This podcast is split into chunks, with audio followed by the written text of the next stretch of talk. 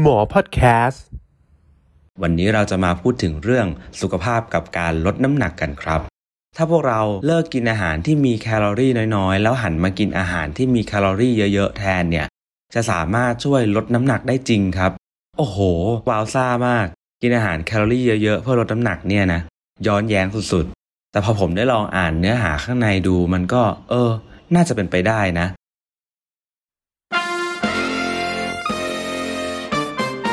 วัสดีครับ คุณอยู่กับรายการ Health is Here สุขภาพดีเริ่มต้นที่การฟัง ผม นายแพทย์พงศกรนันสูงเนิน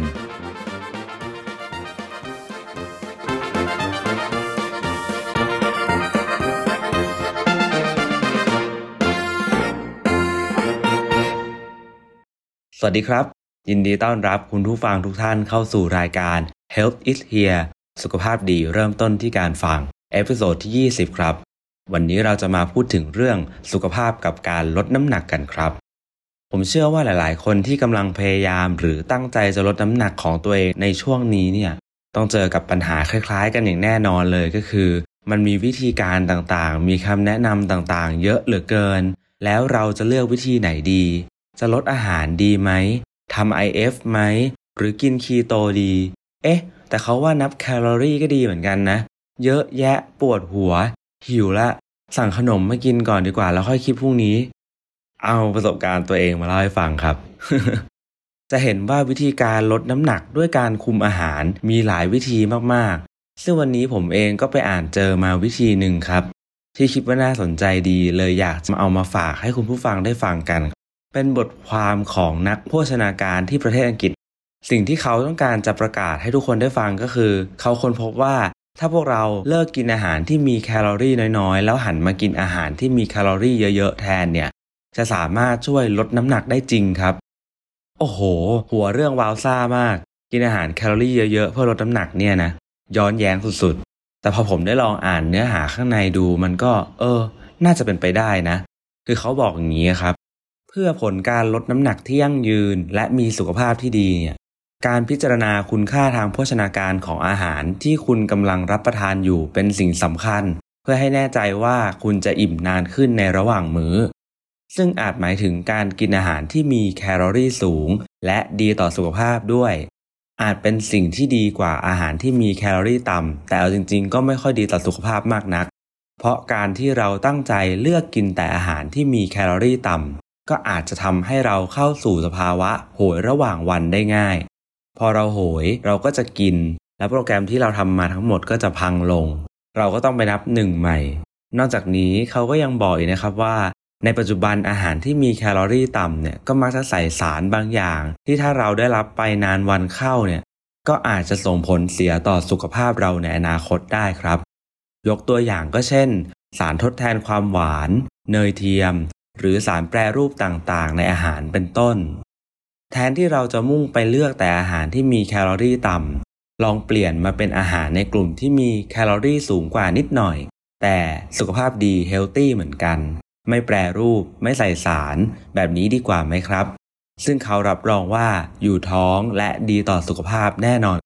แล้วเขาก็ยกตัวอย่างอาหารที่มีแคลอรี่สูง แต่ดีต่อสุขภาพมาให้พวกเราอ่านนะครับ ซึ่งในบทความเนี่ยมีเยอะมากๆ แต่ผมจะขอแนะนำแค่เป็นเล็กๆ น้อยๆ เท่านั้นนะครับ ถ้าใครสนใจก็ตามไปอ่านต่อที่ลิงก์ข้างล่างได้เลย ตัวอย่างก็อย่างเช่น ถ้าเราเลือกกินแครกเกอร์รสจืด 2 แผ่น 40 กิโลแคลอรี่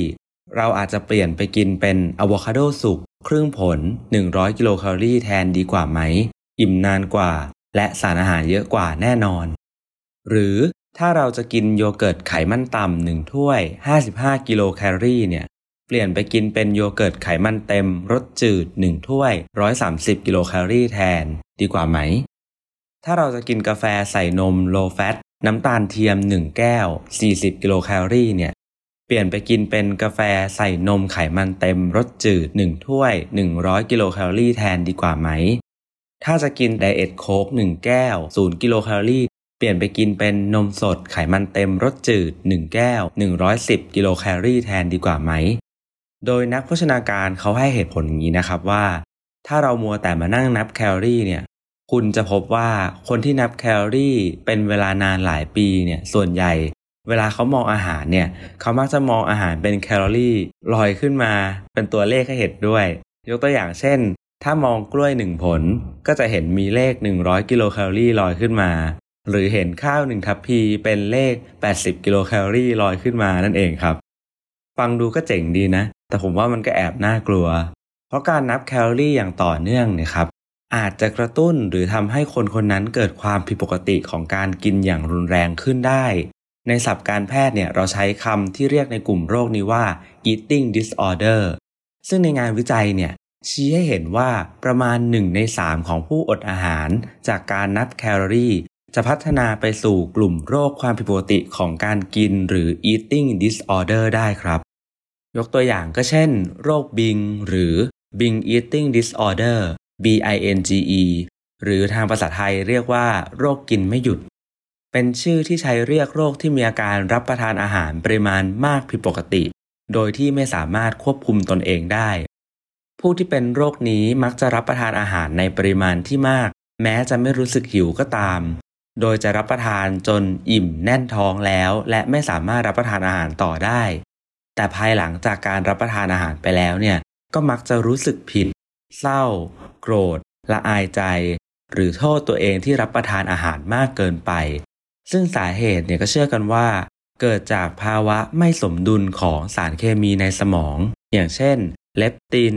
และเกรลิน ซึ่งเป็นฮอร์โมนแห่งความหิวที่หลั่งออกมามากผิดปกติ จนส่งผลให้ร่างกายมีความอยากอาหารจนเกินไปนั่นเองครับ และโรคนี้ต้องไปหาหมอขอยารักษากันเลยทีเดียว น่ากลัวเหมือนกันนะ ลองคิดดูเล่นๆนะครับว่า ถ้าเรานับแคลอรี่อดอาหาร แล้วเป็นโรคบิงขึ้นมาจริง ๆ เนี่ย เราก็จะมีช่วงที่กินกินกินไม่หยุด แล้วเราก็จะรู้สึกผิด ตามมาด้วยการจำกัดอาหารที่มากขึ้น อดอาหารให้มากขึ้น และสุดท้ายเราก็จะมีอาการของโรคบิงขึ้นมาใหม่อีกรอบ แล้วก็จะเป็นวัฏจักรแบบนี้ไปเรื่อยๆ สุดท้ายเราก็จะไม่สามารถลดน้ำหนักได้ แถมยังอาจทำให้เราน้ำหนักขึ้นในระยะยาวอีกด้วยนะครับ เพราะฉะนั้นมันจะดีกว่าไหมถ้าเราเปลี่ยนวิธีมาเป็นการ enjoy กับการกินอาหารแทน โดยการกินแบบไม่ต้องจำกัดแคลอรี่ขนาดนั้นก็ได้ แต่ก็ต้องเน้นไปที่เป็นอาหารแบบธรรมชาติ ไม่แปรรูป ไม่ฟาสต์ฟู้ดไม่หวานจัดหรือเค็มเกินอะไรประมาณนี้ครับ ซึ่งในอาหารกลุ่มนี้เนี่ยนักโภชนาการประเทศอังกฤษเขาก็เรียกว่า อาหารที่มีแคลอรี่สูงกว่า แต่เน้นสุขภาพนั่นเองครับ ข้อดีของการกินอาหารในกลุ่มนี้บ่อยๆ ก็คือ จะช่วยให้อิ่มนานขึ้น และลดความอยากของอาหารอื่นๆ ระหว่างมื้อลงไป นอกจากนี้ยังให้วิตามินและแร่ธาตุที่หลากหลาย ซึ่งสนับสนุนต่อการนอนหลับที่ดี ระดับพลังงานที่สมดุล และการทำงานของร่างกายที่ดีนั่นเองครับ ซึ่งเขาก็บอกนะครับว่างานวิจัยมากมายเลยที่แสดงให้เห็นว่า กลุ่มผู้คนที่อาจจะเริ่มรับประทานอาหารจากอาหารแคลอรี่ต่ำๆมาก่อน แล้วเขาไม่สามารถประสบความสำเร็จในการลดน้ำหนักเนี่ยพอเปลี่ยนมาเป็นวิธีการรับประทานอาหารที่สมดุล แคลอรี่เยอะขึ้น และดีต่อสุขภาพ จะสามารถทำให้เขาลดน้ำหนักได้อย่างมีนัยสำคัญ และไม่เป็นโรคเบาหวานชนิดที่ 2 ด้วยครับ นอกจากนี้การเลือกกินอาหารที่มีแคลอรี่สูงขึ้นและสุขภาพดีเนี่ย จะส่งเสริมปัจจัยอื่น ๆ นอกเหนือจากเรื่องอาหารด้วยครับ เช่น การนอนหลับสนิทมากขึ้น ความเครียดลดลง การมีสติในการเลือกอาหารมากขึ้น และมีแรงจูงใจในการทำงานมากขึ้นอะไรทำนองนี้ครับ ส่วนตัวผมหลังจากอ่านบทความนี้ก็มีส่วนที่ทั้งเห็นด้วยและไม่เห็นด้วยนะครับ ส่วนที่เห็นด้วยก็คือ มันก็เป็นเรื่องจริงที่การพยายามลดอาหารโดยการนับแคลอรี่อย่างเดียวเนี่ย บางครั้งเราก็จะมองข้ามพวกสารอาหารที่จำเป็นไป หรือมองข้ามสารแปรรูปต่างๆ ที่เขาใส่เข้ามาในอาหาร เช่น พวกน้ำตาลเทียม ครีมเทียม ซึ่งสิ่งเหล่านี้เนี่ยอาจจะส่งผลเสียต่อร่างกายเราในอนาคตได้นะครับ แล้วโรค binge หรือโรคกินไม่หยุดเนี่ยก็เป็นโรคจริงที่รักษากันจริง ๆ น่ากลัวเหมือนกันนะครับ แต่ที่ผมเห็นต่างในบทความนี้ก็คือ เราไม่ควรยึดติดกับวิธีการลดน้ำหนัก วิธีใดวิธีหนึ่งจนเกินไป ผมว่าวิธีการลดน้ำหนักที่ดีที่สุดที่ผมพอจะแนะนำให้คุณผู้ฟังได้นั้นก็คือ วิธีการทดลองนั่นเองครับ คุณลองไปเลยดีกว่าครับ จะมีกี่วิธีคุณก็ลองได้เลย มี 10 วิธีคุณก็ลองไปทั้งหมด 10 วิธีนั่นแหละ เพราะผมเชื่อว่าร่างกายของแต่ละคนเนี่ยตอบสนองต่อวิธีการลดน้ำหนักไม่เหมือนกัน บางคนทำ IF 24 ชั่วโมง ก็สามารถทำได้แบบที่ไม่ทรมานเลย บางคนทานคีโตได้เป็นปีๆเลยก็มี หรือบางคนใช้วิธีการนับแคลอรี่ในการกินอาหาร ก็สามารถนับแคลอรี่ได้ โดยที่ไม่ทำให้เกิดโรคบิงด้วย ก็มีเหมือนกันครับ หัวใจสำคัญของการลดอาหารก็คือ ตัวคุณภาพอาหารที่คุณทาน และการคำนึงถึงสารอาหารที่พอเพียงในแต่ละวันมากกว่าครับ เพราะสิ่งเหล่านี้จะส่งผลถึงความสมบูรณ์แข็งแรงของกล้ามเนื้อ ระบบไหลเวียนเลือด ระบบสมอง ระบบฮอร์โมน รวมไปถึงสภาพจิตใจ การนอนหลับ สภาวะอารมณ์ และความเครียดอีกด้วยครับ ทั้งหมดนี้ก็เป็นเนื้อหาใน episode ที่ 20 ของเรานะครับ ขอบคุณทุกคนที่เข้ามาฟังรายการ Health is HEAR ใน episode นี้ครับ ท่านสามารถติดตามผลงานของพวกเราได้ตามช่องทางของหมอพอดแคสต์ผ่านทางเพจ Facebook YouTube Spotify SoundCloud Apple Podcast และ Google Podcast ครับ สำหรับวันนี้ สวัสดีครับ